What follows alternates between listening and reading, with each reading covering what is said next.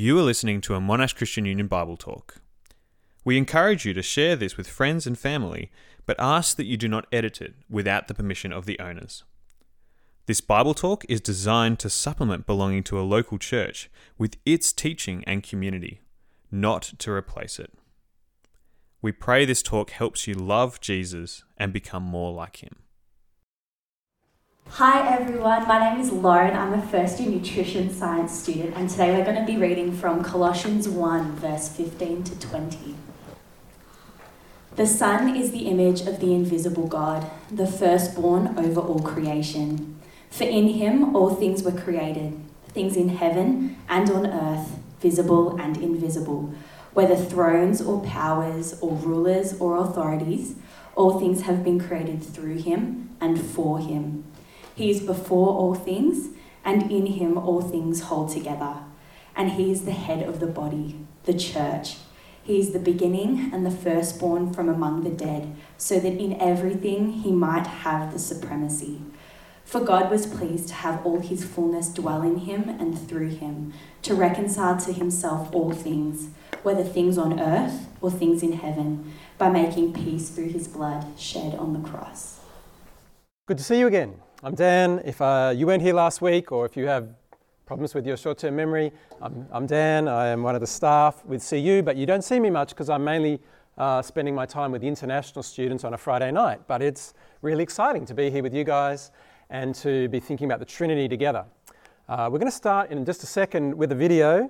Uh, you guys probably know what this is, but I am old and don't uh, know these things. So there's a thing called kiss cam at sporting events where they kind of nail the camera on two people sitting next to each other, and it's kind of like you know when you're at a wedding and people are going ding ding ding ding ding on the glass, and that they have to kiss. So we're just going to watch uh, a little snippet of a video now.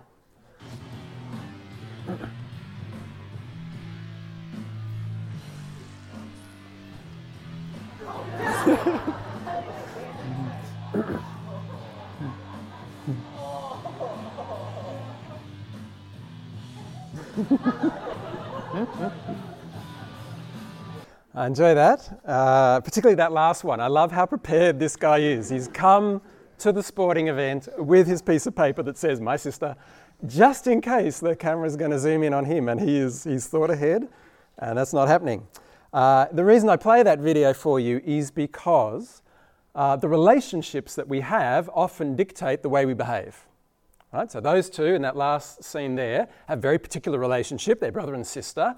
And so it's going to dictate the way they behave. When the camera zooms on them, no, we're not kissing because she's my sister.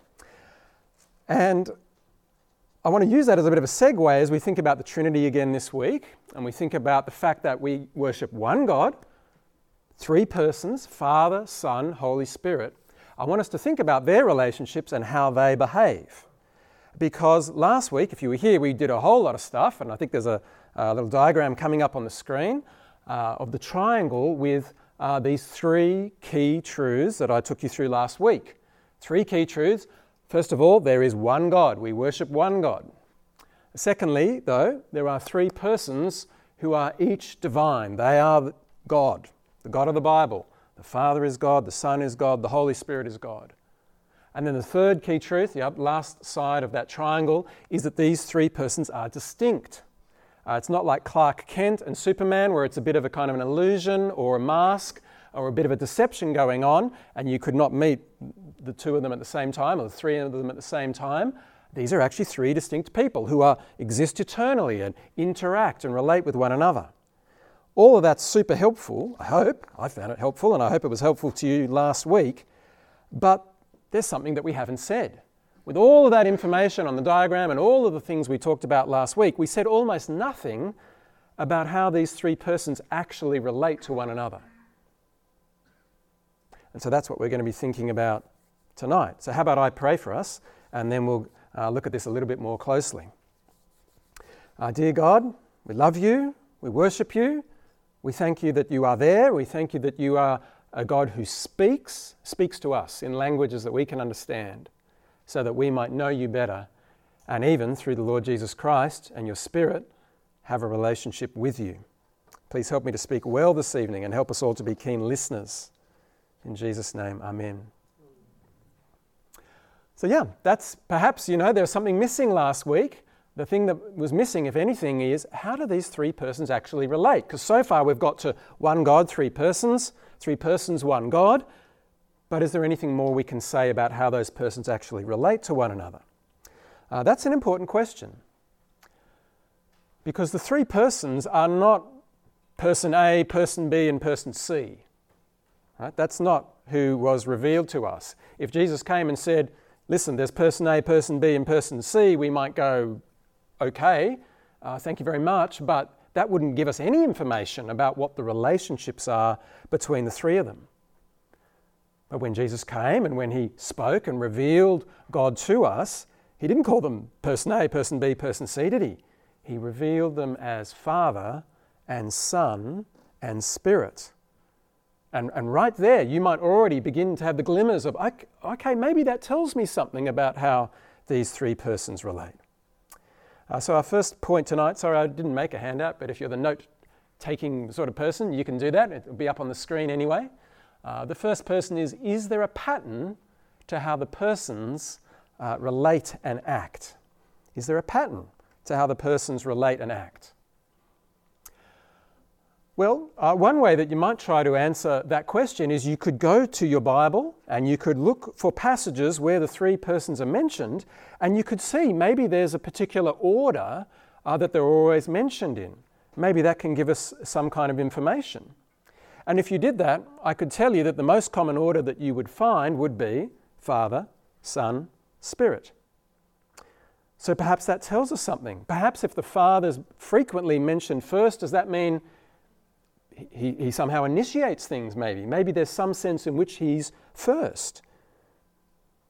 But I need to also tell you that although that's the most common order, Father, Son, Spirit, it's not the only order we find in our Bibles as we read through. Uh, now, I want you to put your hand up if you are a maths major at uni. Oh, good on you, brother and sister. There's a couple. Oh, another brother, excellent. So we have three persons, right? And if we're going to have them arranged in different orders, how many different possible combinations can we arrange those three things in? Six? Yeah, right, six. So up on the screen, uh, we actually find in Scripture all six possibilities. Isn't that interesting? You don't have to write that down necessarily, but I've got it there to show you that although the most common order is Father, Son, Spirit, uh, in different passages of the Bible, you will actually encounter all possible combinations as you can see there. And you can, I don't know, if you're interested, you can chase them down yourselves uh, sometime. What does that show us? I think it shows us that because the Bible is so happy to mention the three persons, you know, in the same sentence, in, in the same breath as it was, and because the Bible is not embarrassed about mentioning the persons in different orders, I think that really underlines the deep equality between the persons, right? If the Bible is not embarrassed to put Spirit first, or Son first, or Father first, that really underlines the fact that these three persons are fully God, equally God, and that we've got to be careful if we talk about any sort of order or any sort of hierarchy, right? Because this really underscores the fact that these persons are equal. So, whatever I say in the rest of the talk, and I am going to try and talk about some sort of order or some sort of pattern in which the persons relate, I want you to hear this first. They are equal. And so, whatever we want to say about how they relate, we mustn't think of it as, you know, father's up here and then son's a bit lower and then the spirit's lower than that. No way.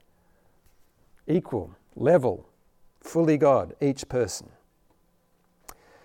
Okay, so we've got that. We feel again, like we did last week, the, the equality of the persons, but is there anything we can say about some sort of pattern, some sort of order that Father, Son, and Spirit relate to one another, or the way that they relate to us in salvation history? And I think there is.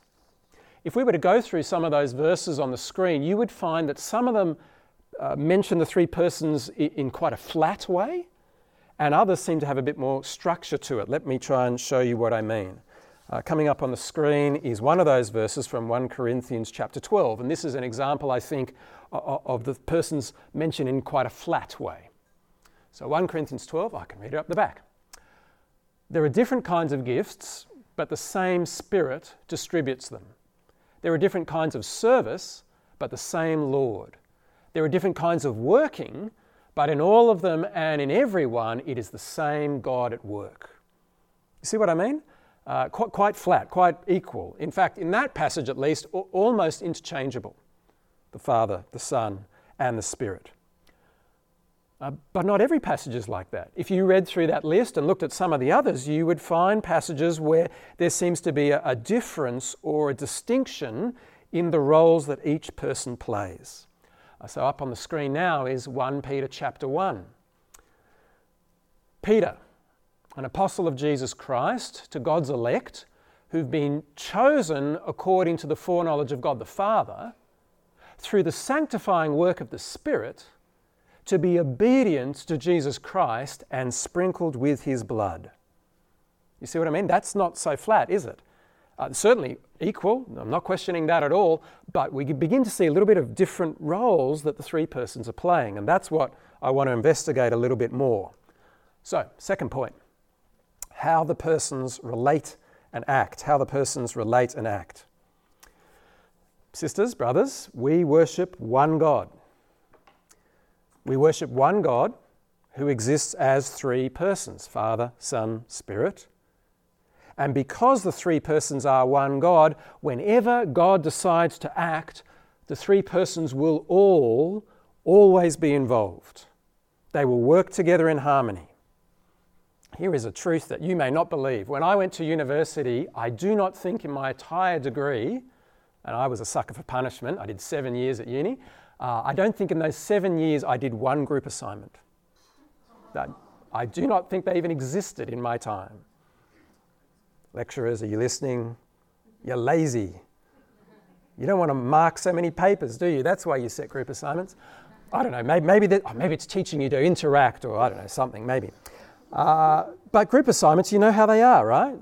Uh, they're not the easiest moments at university, I don't think uh, someone's Mr. Bossy Boots or Mrs. Bossy Boots, and they take the lead and they start divvying out, you know, you're going to do this, and I need you to do this, and you do this.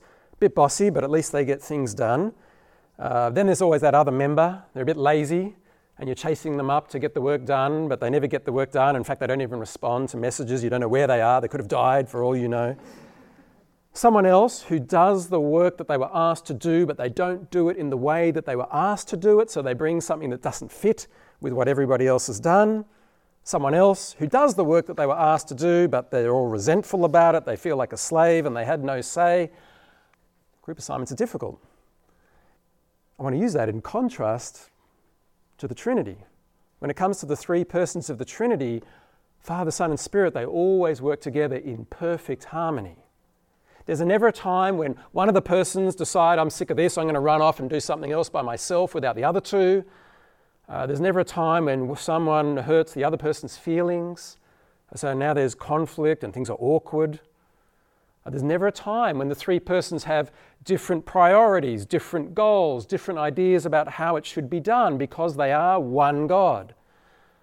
So anything you can think of that God does, whether it was creating the world or saving us or uh, making a new heavens and a new earth, anything that God does, the Father, the Son, the Spirit are all involved because they are one God. They are one God and they're working together, but because they're distinct persons, we might expect that each person is going to have a distinct role. They'll bring something different to the party, if you like, as God acts. And so, for the sake of time, what I'm going to do is try and not show you that in multiple places and in multiple things that God does. I want to kind of focus in on our salvation. And uh, this is what I want you to see. So I'm giving you my conclusion first, and then I'm going to try and show you the working second. Uh, this is the conclusion I want to head towards. The Father works through his Son by the power of his Spirit. The Father works through his Son and by the power of his Spirit. So let's first have a look at the relationship between the Father and the Son. Up on the screen is what was read for us from Colossians chapter 1. I want you to notice, first of all, the relationship between father and son, and then what that means for how they behave. Right? So we're back to the kiss cam now. Relationship special between those two, brother and sister, impacts the way they behave. Let's see the same thing with the father and the son. Verse 15. The son is the image of the invisible God. The firstborn over all creation. For in him all things were created, things in heaven and on earth, visible and invisible, whether thrones or powers or rulers or authorities, all things have been created through him and for him. So, what's the relationship between Father and Son? Well, we're told that the Son is the image of the invisible God. He's like a perfect imprint, a perfect copy of the Father.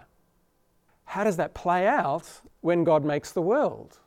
Well, we see that when the Father wants to make the world, He makes the world through the Son. That's what happened at creation.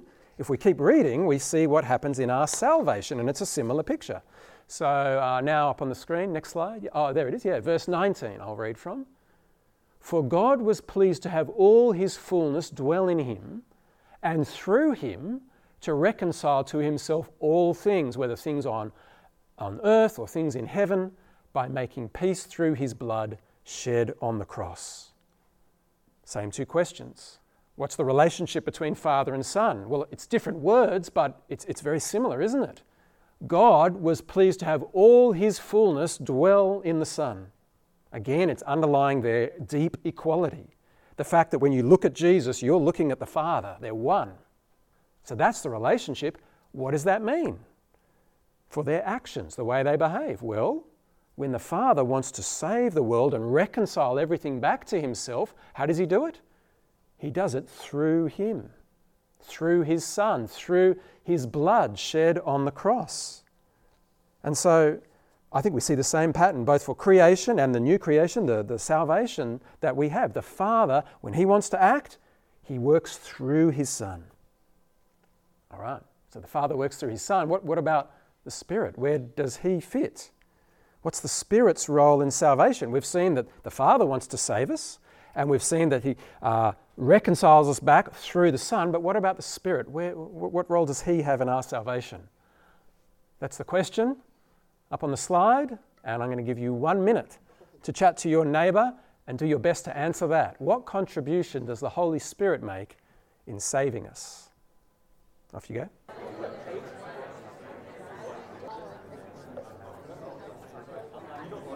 Okay, uh, that's been one minute. And I think we probably have enough time to field some answers. So, any, any ideas about what the Holy Spirit's role in salvation may be? Holy Spirit sanctifies us. Thank you very much. Any other thoughts? Regenerates us. Yes, related. Yes, thank you. Provides us with strength. Yep, sure. Okay. You guys, you're like left all alone over here. Like, what's happening? Right, so the Holy Spirit actually calls us to God and He's instrumental in bringing us, yeah, to salvation. Yeah, true. What about someone up the back? Yeah, Josh. Yes, true. We know we're saved through the Word. That's where we hear the gospel and where we meet Jesus, but the Holy Spirit inspired Scripture. Okay, yeah, so there's probably more than one answer to that question of the Spirit's role in salvation. Uh, I have one coming up on the screen, which is kind of like Daniel's, um, uh, but, but there was truth in each of the things that you said. Uh, here's one uh, from 1 Thessalonians chapter 1, where Paul says, For we know, brothers and sisters, loved by God, that He has chosen you because our gospel came to you not simply with words, but also with power, with the Holy Spirit and deep conviction.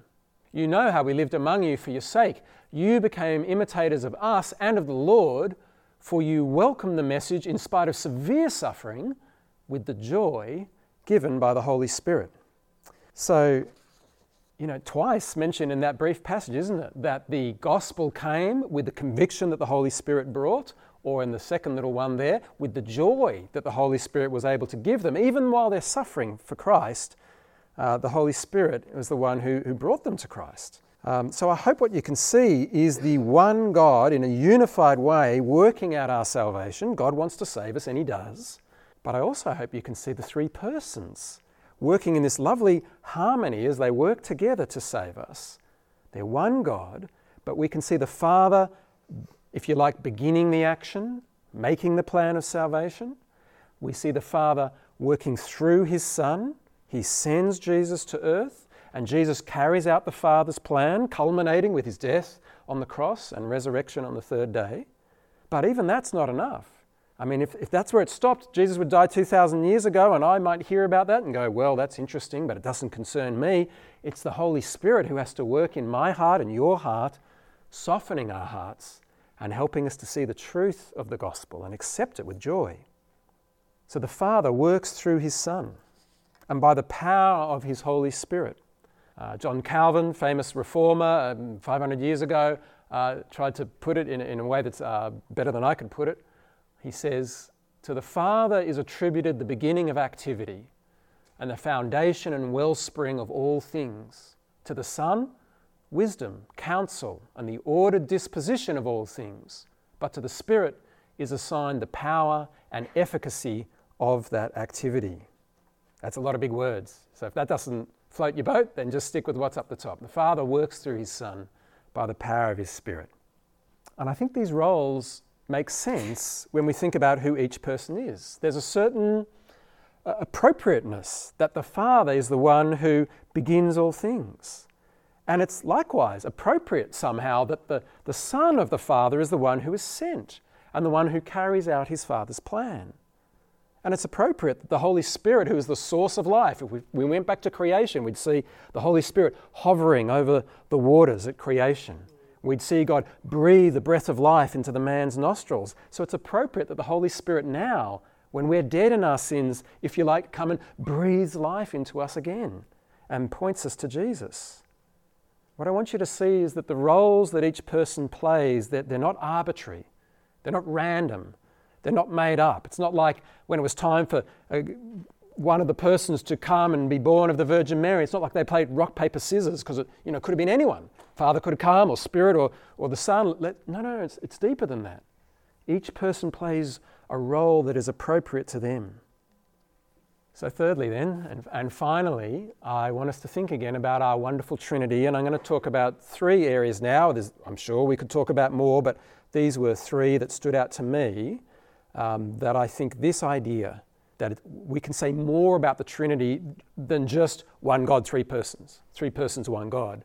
We can go a little bit step more than that and actually talk about some of the, I don't know, the internal pattern, the, the, the relationships, and, and how that plays out in salvation history. Uh, I, I think that helps us when we think about these three different areas. Uh, so the first one I've got there is that our wonderful Trinity gives us a clear picture of God's love for us gives us a clear picture for God's love for us. And, uh, you know, this is a big room. There's a lot of people sitting here. I know some of you, but most of you I don't.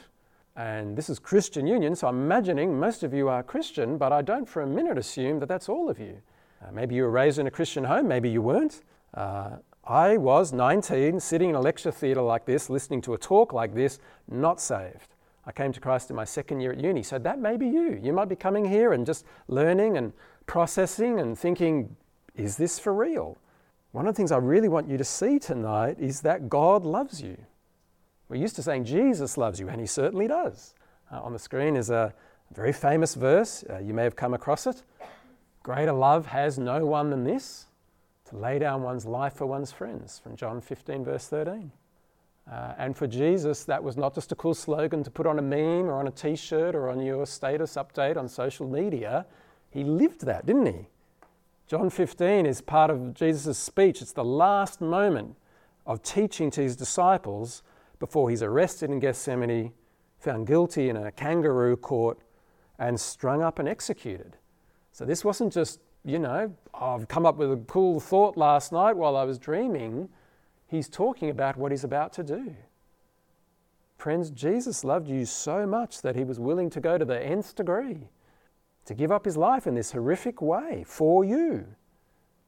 But it's not just that Jesus loves you. I hope tonight you've seen that God loves you. The three persons of the Trinity love you and have worked across history and with deep harmony to save you the Father, the Son, the Spirit, making everything possible so that you could be saved.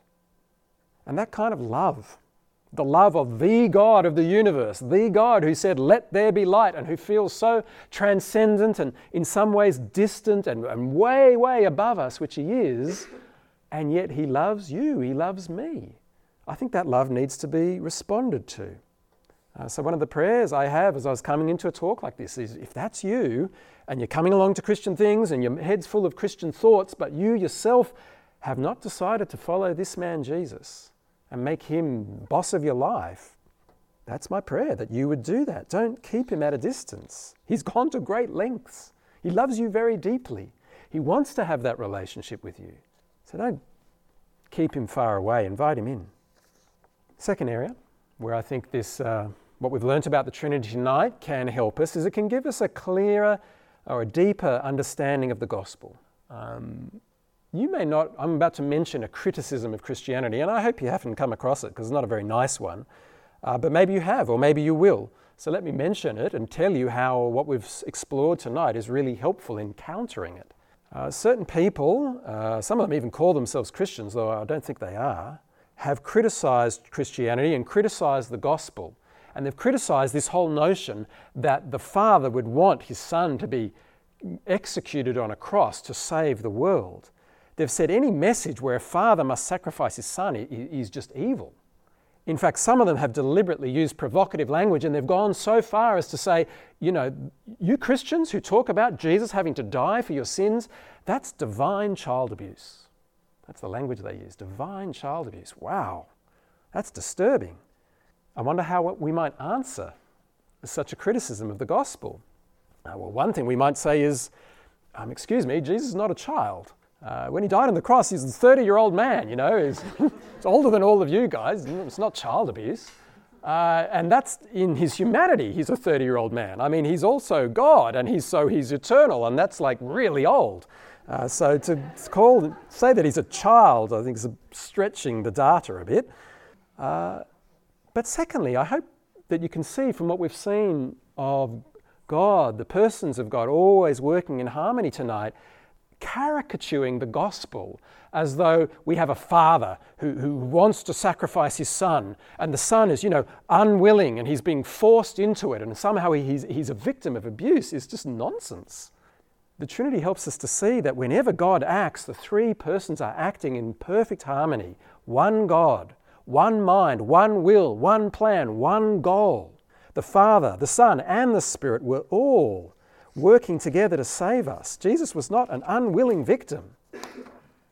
He went to the cross willingly to save us because he loves us. The doctrine of the Trinity is a wonderful truth and gives us a deeper understanding of the gospel. Thirdly, and finally for tonight, uh, our wonderful Trinity gives us a biblical pattern of prayer. There's probably lots of things I, I could have picked on here for this last point. Uh, could have talked about preaching or, or the way we worship God in song, but I've chosen prayer. I want you to think just for a moment in your own prayer life. Uh, when you pray, what, what, are those first couple of words that you say? You don't have to say it out loud, you can just think in your head. Uh, who do you pray to? Say, Dear God? Do you say, Heavenly Father? Perhaps you pray to Jesus? Would you, would you pray to the Holy Spirit? I mean, the Trinity, we've, I've spent so much time trying to say the three persons are equal and each person is fully God. So, should we always say, Our Father in heaven? Maybe we should mix it up a bit. Maybe keep some diversity, give kind of each person their, their, their kudos, and sometimes pray to one, sometimes pray to another. I guess you could pray to the Son. I guess you could pray to the Spirit. They're certainly God. Uh, but if you went through Scripture, you would find that nearly every single prayer is directed to God, by which I think the writers mean the Father, usually. Uh, there are a couple of prayers to Jesus, like, Come, Lord Jesus, come, uh, but not many. And as far as I know, there is no prayer to the Holy Spirit in all of Scripture. What's up with that? Is that unbalanced? Are we being unfair to the Spirit somehow? Isn't, isn't it time that He had a go? I think, again, the doctrine of Trinity can help us here because we can remember the distinct roles that each person plays. The only reason I can pray to God or you can pray to God is because we've been saved, we've been reconciled to God. Otherwise, there's no way we can march into the throne room and talk to Dad. What were the roles that they played? It was the Holy Spirit who allowed us to hear and accept the good news of salvation. It was the Son of God who gave his life so that we could be reconciled back to God the Father. So, prayer to the Father is only possible because of what the Spirit and the Son have done. And so, this is, I think, the normal biblical pattern of prayer. We pray to the Father, to whom we've been reconciled, but we pray in the name of Jesus and we pray by the Holy Spirit. That's the appropriate way to think of prayer that takes into account the different roles that each person of the Trinity plays. So, again, I want to convince you that the doctrine of the Trinity is not some embarrassing doctrine, it is a wonderful truth and gives us a biblical pattern of prayer. And maybe later on you can think about well, what would that mean for preaching or what would that mean for singing. I think you can do the same thing. Uh, it's time for me to, to finish up. Uh, we're going to have a Q&A later tonight, and I will do my best, and I'll pray for you, and you pray for me, and we'll see what truths we can uncover at that time. Uh, but let me pray now. Father, we thank you for your love, your love that led you to send your Son and your Spirit that we might be reconciled back to you. Truly, you are the God of love, and we worship you. Amen. Thank you for listening to this Monash Christian Union Bible Talk. We long to see everyone at Monash University know a disciple making disciple of Jesus Christ. If you have been blessed by this ministry and would love to support Monash Christian Union, you can do so via the link in the podcast description.